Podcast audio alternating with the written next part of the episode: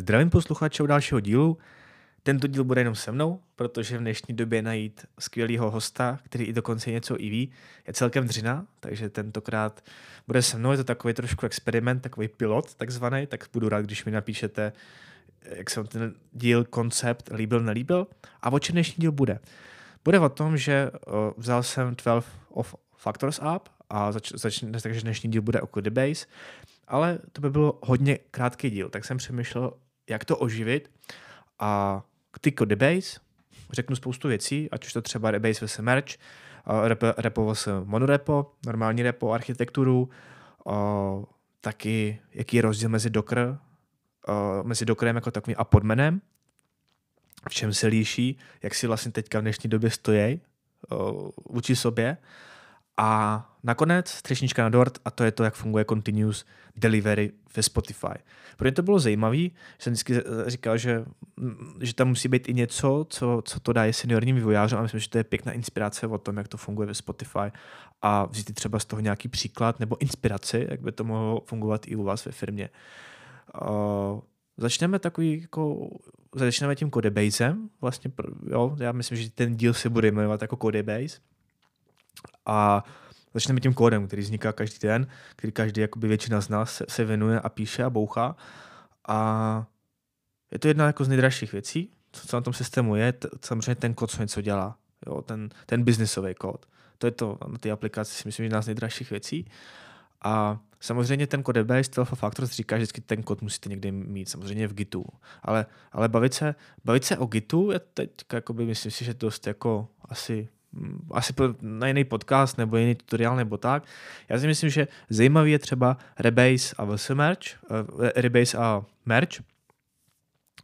A vždycky jako panují názory. Jo, panují názory, že uh, jenom Rebase je správný a zase, zase, zase někdo používá Merch nebo tak. Já si myslím, že to využití, jak když to Rebase nebo Merch má svoje použití. Krásně jsem to řekl. A dělat jenom rebase za mě je špatně a, a dělat jenom merch je špatně. Potřeba vědět, jakoby, co to dělá. Jo? Protože uh, já, už, já už vím, tady mi pípnu telefon, vypnu si zvonění, já už nevím, kolik dělám v IT. Ono asi jedno, kolik dělám, tam je asi důležitá intenzita než kvantita, ale intenzivně dělám 10 let, vím, v různých společnostech, ve velkých, ve startupech a zažil jsem spoustu názorů, kdy přijde prostě borec a řekne, hele, jako vy používáte merch, ne, to je špatně, měli byste používat Rebase. Jo? A to je to, co si myslím, že to je špatný uvažování, protože merch jako takovej, pokud si třeba ty komity skvošnete, abyste měli třeba hezkou historii, tak merch vám nerozbíjí tu historii. Jo? To znamená, že když používáte merch a z nějakých důvodů třeba máte nějakou větev, která je živá a do které lidi je potřeba, aby ty svoje featurey mergeovali, záleží podle toho, jaký máte nastavený uh, continuous integration, continuous delivery, tak se to může stát a vlastně když, když budete používat Rebase, tak to můžete rozsekat, protože vy tu historii přehodíte a rozsekáte si to. Proto v tomhle případě je dobrý používat merge. Jo? A hlavně si to squashovat samozřejmě, neposlat tam úplně všechno. Rebase vám dělá to, že vás, on vezme tu větev, kdy to děláte a tu vašu feature dá před ní na začátek. Jo? Takže změní v podstatě historii. Takže já si myslím, že jak, jak Rebase, tak i Match má svoje opodstatnění a spíš musíte pochopit a vědět, co to dělá a kdy to správně použít. Ale jak se říká, všeho moc škodí a pokud jako zastáváte názor, že jenom Rebase je správný nebo jenom Merch je správný, tak si myslím, že byste to měli pořádně dostudovat a zjistit si to. Co to dělá? Přejdeme k repu a monorepo. zase je tady spousta názorů, co je, co je lepší nebo co je horší nebo tak. Já jsem zastánce to, že použít co tobě teďka dává smysl, co ti ulehčí práci a co funguje. Ten daný moment pro ten daný projekt a business doménu. O, zase jsem v poslední době se setkal s názorem, že ty já si myslím, že monorepo je správný. A proč si to myslíš? Jo, vždycky se ptám proč. Mě, jako, mě vždycky zajímá ten názor toho, nezačnu to hejtit hnedka, nebo tak, je to taková jako příjemná argumentace, třeba piva. Proč si myslíš, že monorepo je tak skvělé nebo tak? Protože to používá Google. Aha, dobře. A to, co používá Google, je správně, nebo jak to funguje? No, mají to v Google prostě, tak když používám já monorepo, tak to bude správně. Aha. A, a víš proč? Ten Google to monorepo používá? Proč tak má? hmm, no aby přece měla ten jednoduše sdílený kód, nebo tak. No a říkám, ale, ale jaký kód? Víš, čem píšou? Proč tak mají? Mají v C++ to psaný. A ten projekt, proč to tak mají, tak to je historicky. A z historického důvodu mají, je to tak jakoby jedno velký monorepo, protože ano, protože v C++ neexistuje dobrý balíčkovací systém a ty potřebuješ jako držet nějaký eh, lipky a tak. A bohužel to je taková ta cesta, která historicky vznikla, proto tak, takhle mají. A to, že to tak v Google mají, neznamená, že to je správně. Jo, proto třeba vymysleli lepší nástroj, jak to dělat a, programovací jazyk, který je Goučko. A jo, a, a teď už, už razí úplně jinou, jak bych řekl, jinou filozofii ty firmy. To znamená, že říct si, že hele, takhle ta firma to má, to je fajn, a pak si hnedka říct, že to taky takhle budu používat, protože to oni mají, to je chyba. Je nejdřív potřeba zjistit, proč to tak mají, co je k tomu vedlo to rozhodnutí a říct si, že jsem ve stejné situaci. Za mě třeba, co mám radši já, nebo jako lepší cestu, protože já jsem si vyzkoušel oboje, jak, jak repo i monorepo na více projektech. Dokonce jsem viděl jiný projekty, který jsem jako, o, kde se monorepo jako vyt, vyt, vytvořili jiný lidi nebo jiní programátoři a prostě já se furt přikláním k tomu repu, pokud to, nebo monorepo, ne monorepo, prostě jedna repozitář, jo, jedna repozitář, jeden kód a dělá jednu věc prostě. Z toho důvodu, že pokud něco potřebuju dotáhnout, tak si prostě udělám lipku, balíček nebo něco, jako kód, který, který sdílí, ale mnohem jednodušeji se spouštějí pipeliny, já tady mám primárně, primárně zkušenost s GitLabem, já s tím dlouho, jako jasně jde to všechno oifovat a, a, a dát, jakoby, aby na určitý source file jakoby spouštili to, ale je to takový, já, já jsem teda ještě jako, nevím, mně se to prostě líbí víc sjednocený, jako já chápu to opodstatnění toho monorepa, že pokud jako fungujete v malém týmu a je vás třeba pět a potřebujete potřebujete udržovat třeba 10 mikroservis malých a, a potřebujete a hodně komitujete a tohle a potřebujete, aby to bylo fakt v pohodě, OK, ušetříte si práci, Mm, dobře, jo, použijte to monorepo, ale pokud jako děláte ve firmě, kde těch týmů máte víc a, a máte ten prostor a čas, za, za mě mnohem čistší řešení, to oddělit tu jednu repozitář a, a, a, ta, a, ta, a ta jedna věc dělá, co chce a ty ostatní dependenci, které potřebujete sdílet mezi, vaš, mezi ostatníma, třeba mikroservisema, tak bych doporučil udělat uh, nějaký package, lipku. Architektura, zase um, musíte chápat koncept co, co děláte, proč to děláte. Pokud víte, že děláte nějaký produkt, který bude dlouhodobě žít, ale šáhnul bych to, co pro mě funguje a to, co jsem viděl, je fakt super. Hexagonal architecture a domain driven design. Jde to psát i v Goučku. Já jsem teďka, kluci píšou na novém projektu, co jsem já, píšu v Goučku. Je to skvělý čitelný v Goučku. Jde to, je to moc hezký.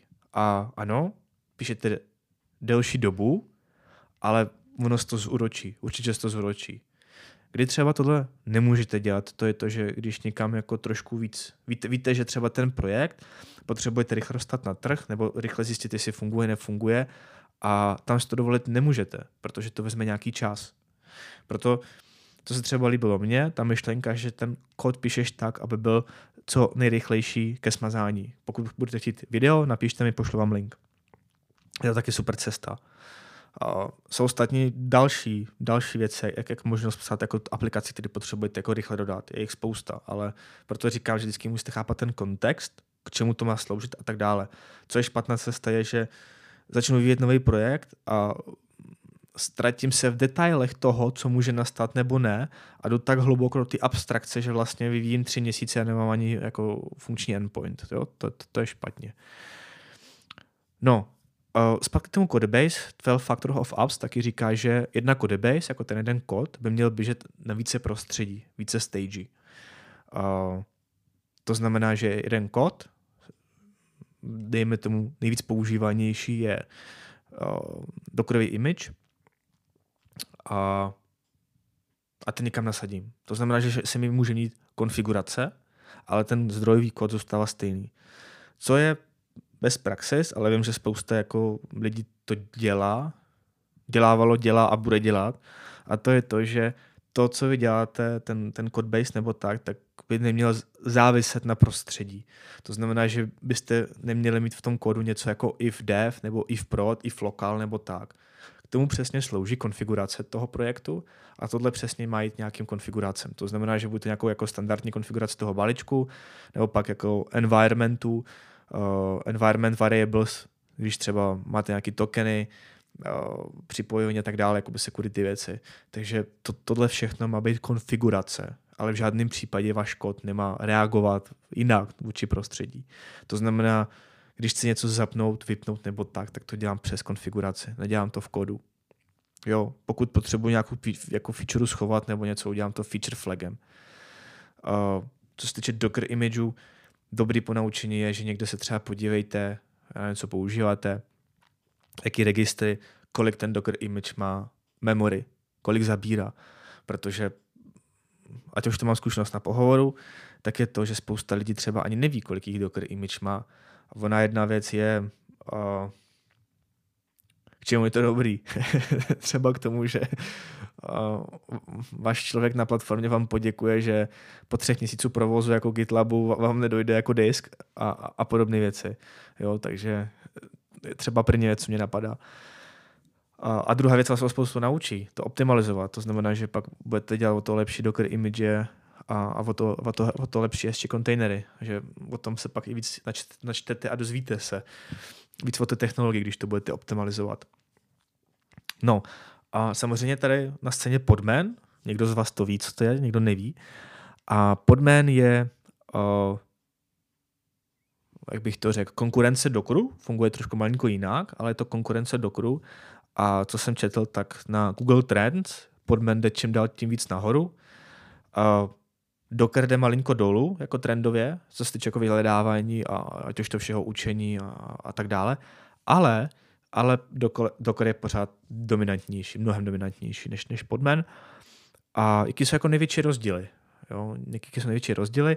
Tak první rozdíl takový, který se zmiňuje, tak je to, že aby vám fungoval Docker na serveru, tak on potřebuje, aby běžel Docker daemon.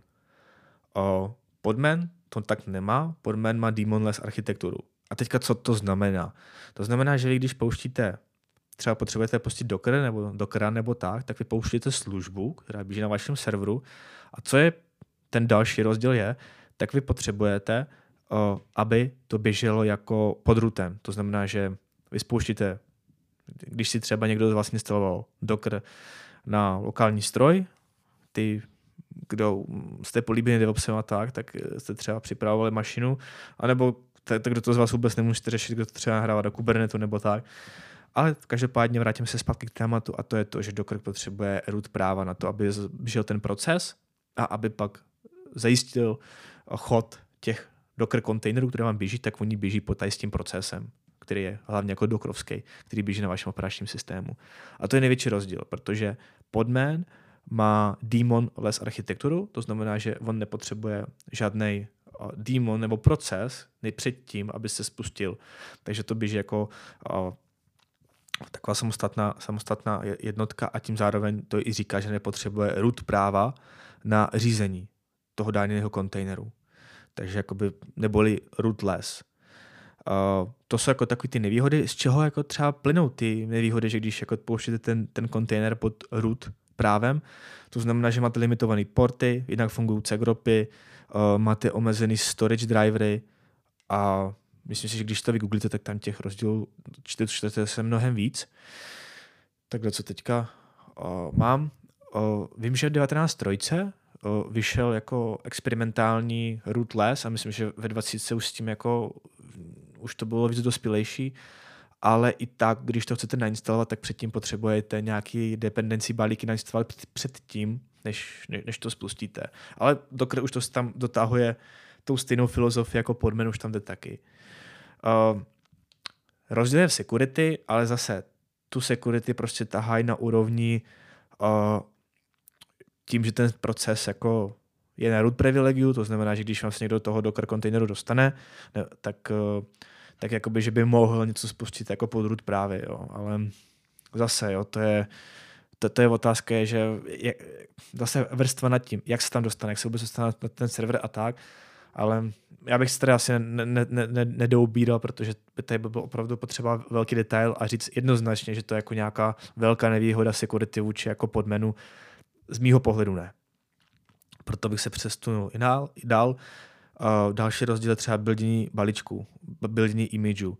To znamená, uh, Docker je sebestačný. To znamená, všechno máte v Dockeru. Uh, Docker, kontejnerán, Docker container, uh, Docker, Docker image build a tak dále. Jakoby, jo. To znamená, že všechno uděláte tím, tím klasickým uh, dokrovským, dokr, dokr, dokr, dokrovským jako jak bych řekl, nástroje.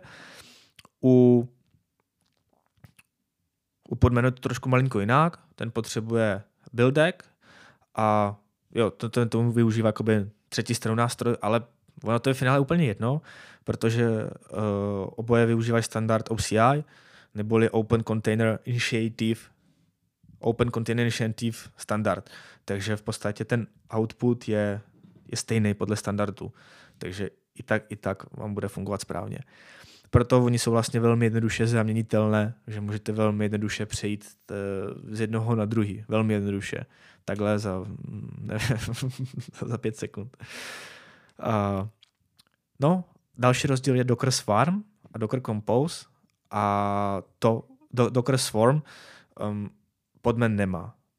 Jo? Výhoda toho Swarmu, kdo nevíte, tak je to, že je to taková jako zjednodušená verze, jak to pouštět Docker na více na, tak jako zjednoduší orchestraci, ale zjednoduší orchestraci na rozdíl od Docker Compose tak, že to můžete pouštět jakoby na více serverech, nebo můžete přidělit více, více jakoby virtuálních jednotek a tím pádem jako udělat nějaký cluster, který vám ten Docker Swarm jakoby hlídá sám. Uh, Docker Compose to můžete udělat na tím lokálním stroji nebo na nějakým jiným stroji a, a to samý má alternativu podman Compose. Tak, dalším rozdílem je Aha, tak už další rozdíl. Tak, tak jsme takhle probrali všechny rozdíly. Koukám se do svých poznámek a to jsou všechny rozdíly. Jo, přesně tak. No fajn, no fajn. Teďka se můžeme vrhnout na Spotify, projeli jsme takhle jakoby Docker versus Podman a když se vrhneme na Spotify, tak no, já jsem ve Spotify nikdy nedělal, možná jednou, nevím, jestli jako to je mým, mým cílem někde nebo tak, myslím si, že by na rok, na dva by to byla velmi zajímavá zkušenost. Co tady budu říkat, tak ty informace jsem si načet eh, z článku, myslím si, že to mají moc pěkně zpracovaný, mají něco jako Spotify Engineering, a myslím si, že jakoby každá větší firma by takovýhle vlog měla být fakt je to super, jakoby, že tam sdílejí svoje zkušenosti, s čím se tam perou a tak dále a je to jako zajímavý, když vaše firma roste nebo děláte na velkých projektech, tak je i hrozně zajímavý, jako, jak, oni, jak oni to dělají, jako, jak oni to řeší, protože ve Spotify je víc než 300 týmů o, světově a mají pod sebou víc než tisíc repozitářů.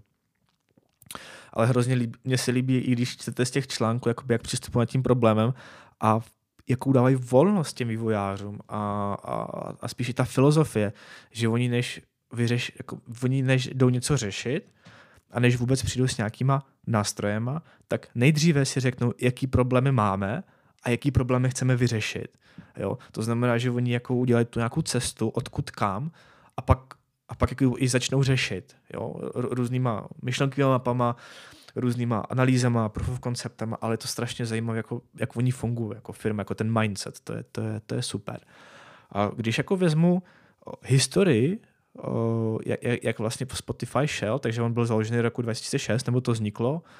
A jako startup oni měl takovou tu filozofii move fast a v roce 2006 klasicky je to jeli na debiánních packagech. Kdo nezná, ať se na to může něco přečíst. Mně se, mně se to jako, jako virtualizace je mnohem samozřejmě jako lepší, přináší to víc bonusů a a, a volnosti, ale jako i ten debiální balíček je za mě jako mně se to jako pořád líbí. Já vím, že svět, svět jde jinou to, ale mně se to taky líbí. Dělali to manuálně, to znamená, že se, se, se s háčkem jako připojili na server a tam to dělali a, a měli op, operations people, operations lidí. Který s tím pomáhali, ale v podstatě cokoliv bylo potřeba vyřešit, tak samozřejmě musíte mít synchronizace s tím člověkem, s tím vývojářem a, a přímo to, to tam dělat na tom serveru. V roce 2010, kdy už jakoby se trošku víc rozjeli po Americe, tak měli už jako vlastní strukturu nebo vlastní infrastrukturu, která jim jako ty Debiani balíčky jako uh, instalovala automaticky, ale v momentě, kdy to chtěli nějakou službu více škálovat nebo cokoliv, tak stejně museli jakoby to dělat ručně. S tím, že uh, DevOps, DevOps měli v každém týmu a, a ty DevOps samozřejmě měli na starost ty věci, co znamená, že když potřeba jakoby nějakou maintenance, maintenance, trošku to víc naškalovat, nebo případně jakoby i mm, potunit to, nebo doinstalovat nějaký balíčky, nebo něco, co potřeboval ten kód, vyžadoval ten kód například, tak přesně proto tam ty lidi byli a samozřejmě už v roce 2010 už byly všude, měli mikroservisy. V roce 2014 tak pře, už přešli na kontejnery, uh, ke automatickému škálování používali Puppet a, a samozřejmě přešli na GitHub Enterprise, kde jako využívali hooks. Uh, s tím jsme začali používat i Jenkins, já nevím proč, já jsem, ten, já jsem k tomu Jenkinsu nikdy jako nějak nepřirost, nebo nějak jako, možná to je tím, že nevím, nevím. Já kdybych jako měl vybrat teď ze svého pohledu, a ať už nevím, jestli to je neskušenost, že jsem tolik ostatním toolům nevěnoval času, nebo, nebo to, ale mně se jako prostě strašně líbí. Mě, mě vyhovuje používat GitLab. Prostě to tak jako řeknu na, naplno. A zpátky jo, využíval GitHub Enterprise a používali vlastně svůj vlastní tool, který je Open Space a další věc, co jsem chtěl zmínit, toho Open Spaceu, jakože Spotify brutálně podporuje Open Space, dokonce i teďka měli nějakou uh, nějaký summit, kde tam byl nějaký question and answers a zároveň jakoby, že oni podporují, že cpou peníze do toho prostě, do, do open spaceu, který používají v svých firmách. To, to, to, to je hustý. A zpátky k té orchestraci kontejnerové používali Helios, je to jich vlastně jejich vlastní open space samozřejmě. A co je hrozně vtipný, vlastně ten Helios teďka deprecated, ale protože on vyšel ve stejný den jako Kubernetes, takže, takže takhle dopadl Helios, že už se neutržuje. pardon, pardon, to bylo škodolibé. No, ale to se stává, no, když prostě hold něco vypustíte ve stejný den s Googlem a, a konkurovat Kubernetu napsaný v Goučku jako není, není žádná, žádná sranda. Uh, v roce 2014, jak oni vlastně fungovali, nezmínil jsem, jestli měli svoje vlastní servery nebo ne, uh, oni běželi na on-premise, jako nějaký hybrid měli a půlku měli v AWS. Což v roce 2020 to kompletně se změnilo, to znamená, že oni i od Heliusu, i od AWS a on-premise modelu přišli kompletně do Google Cloudu. O, proč? To bych asi musel se někoho, abych to taky jako věděl rád třeba proč. A primárně používají jako používají zkrátku GKE a to je Google Kubernetes uh, Google, Google, Google Kubernetes a teď co ona znamená Google, Google Kubernetes Environment? Je to Google Kubernetes Environment? Já si myslím, že jo, je to on, Google Kubernetes Environment. A, a tam přišli kompletně a, a tím vlastně šli do toho continuous delivery. A jak vlastně ten jejich continuous delivery jako funguje. Uh, nikdy jsem se nedočet, jak to mají předtím, nebo, nebo předtím. Ono, jak bych zhrnul svou myšlenku, ta kultura ve Spotify, co jsem, co jsem dočet, nebo viděl na YouTube videách, nebo doposlouchal, tak oni mají, hodně to záleží na týmu. Že ten tým může nastavit, jak chce, nebo jak oni to potřebují, podle svých potřeb přesně, protože fakt dělají každou část v té aplikaci, kdy ten tým jako má zodpovědnost za to. Proto je vlastně podle těch potřeb, oni jako vybírají, vybírají postupy a technologie a co se týče technologie, co, co jako bylo hustý, tak oni mají nějaký nástroj, co se jmenuje jako Golden Path.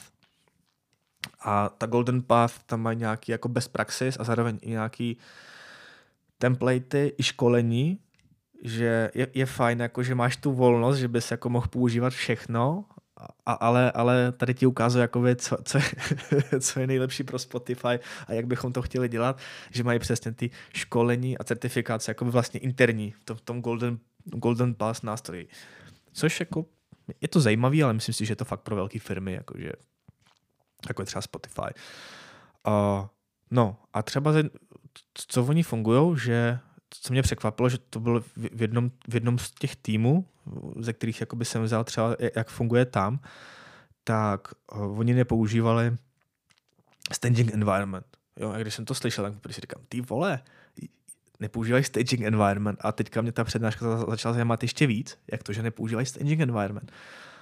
A oni fungují tak, že kodrivičko všechno, tam jako do toho detailu moc nešli, ale když jakoby tu feature jako uh, vyvinou, tak to mergenou. A vlastně potom merge, co jde dál, tak je automaticky. Já to třeba znám, my jsme to, my jsme to takhle dělali v Molu, na našem projektu, nebo na našich projektech, že jsme to takhle měli automaticky po merge.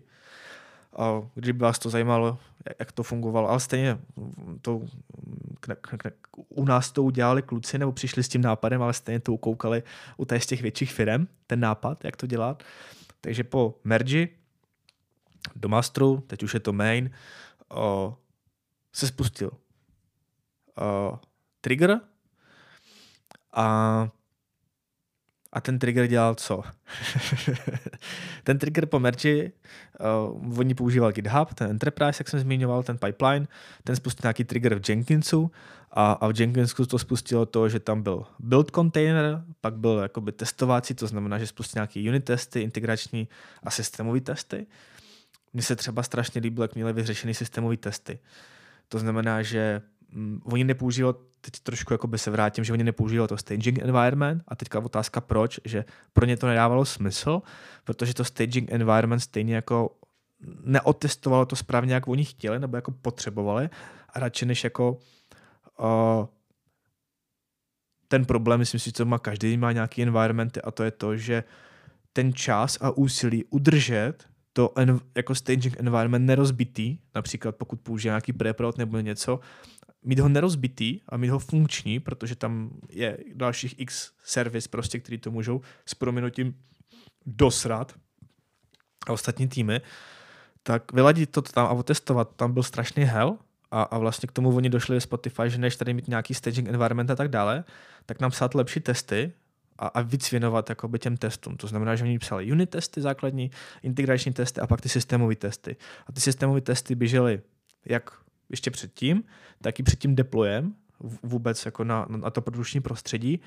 A to fungovalo tak, že oni vzali, udělali v podstatě jakoby, jak bych řekl, snapshot, snapshot jako produkční služby A a, a ta služba, dejme tomu, byla závislá na BCD.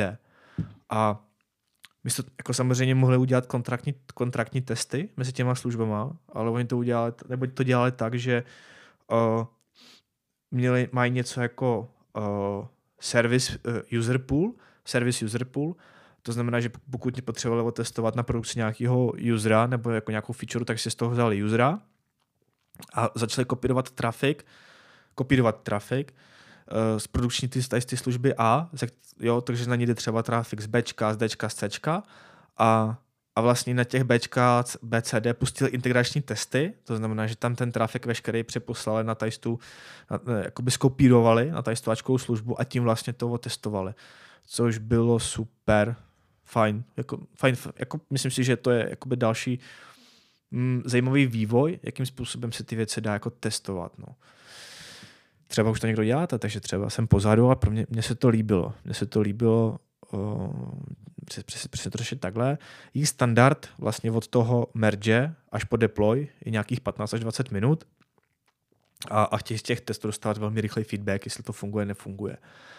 A, a samozřejmě chtějí dělat všechno bez ručního zásahu, takhle v podstatě fungují jejich pipeliny. A co se týče de- deploy to Kubernetes, jo, tak uh, samozřejmě používají Canary deploy a používali Canary Analysis Tool, který jim v podstatě řekl, jestli ta nová verze něco rozbila nebo ne. To znamená, že oni třeba rolují fakt po pár, pár procentech ty služby a pak koukají na metriky. Myslím, že ten Canary Analysis Tool, který, který budete používat, tak, tak zjistíte jako z těch metrik, samozřejmě musíte porovnávat správné metriky, ale vám řekne, jestli ta jakoby služba funguje správně nebo ne, určitý původní. A z nějakého jednoho týmu, zda na to mají, tak jeden tým třeba dokáže podeployovat 5 až 10 deployu denně. To vše. Máme za sebou krásných půl hodiny. Pokud vám ten podcast nebo ten koncept se vám líbil, napište mi, hele Jury, sorry, pokračuj a pustím se do druhého dílu a do dalšího dílu, z té řadě. Mezi tím samozřejmě budu hledat kolegu nebo hosta skvělého, který by mi pomohl s nějakým technickým problémem, ať už to s kavkou, o, s architekturou, s jiným konceptem, přístupem, cokoliv. No a poprosím vás, kdybyste mi dali hodnocení na platformě, který posloucháte, budu rád za pět, budu, budu rád za, za každý dobrý hodnocení. Samozřejmě pět by bylo úplně v topu. A děkuji za sdílení a za mě to je vše. A ahoj u dalšího dílu.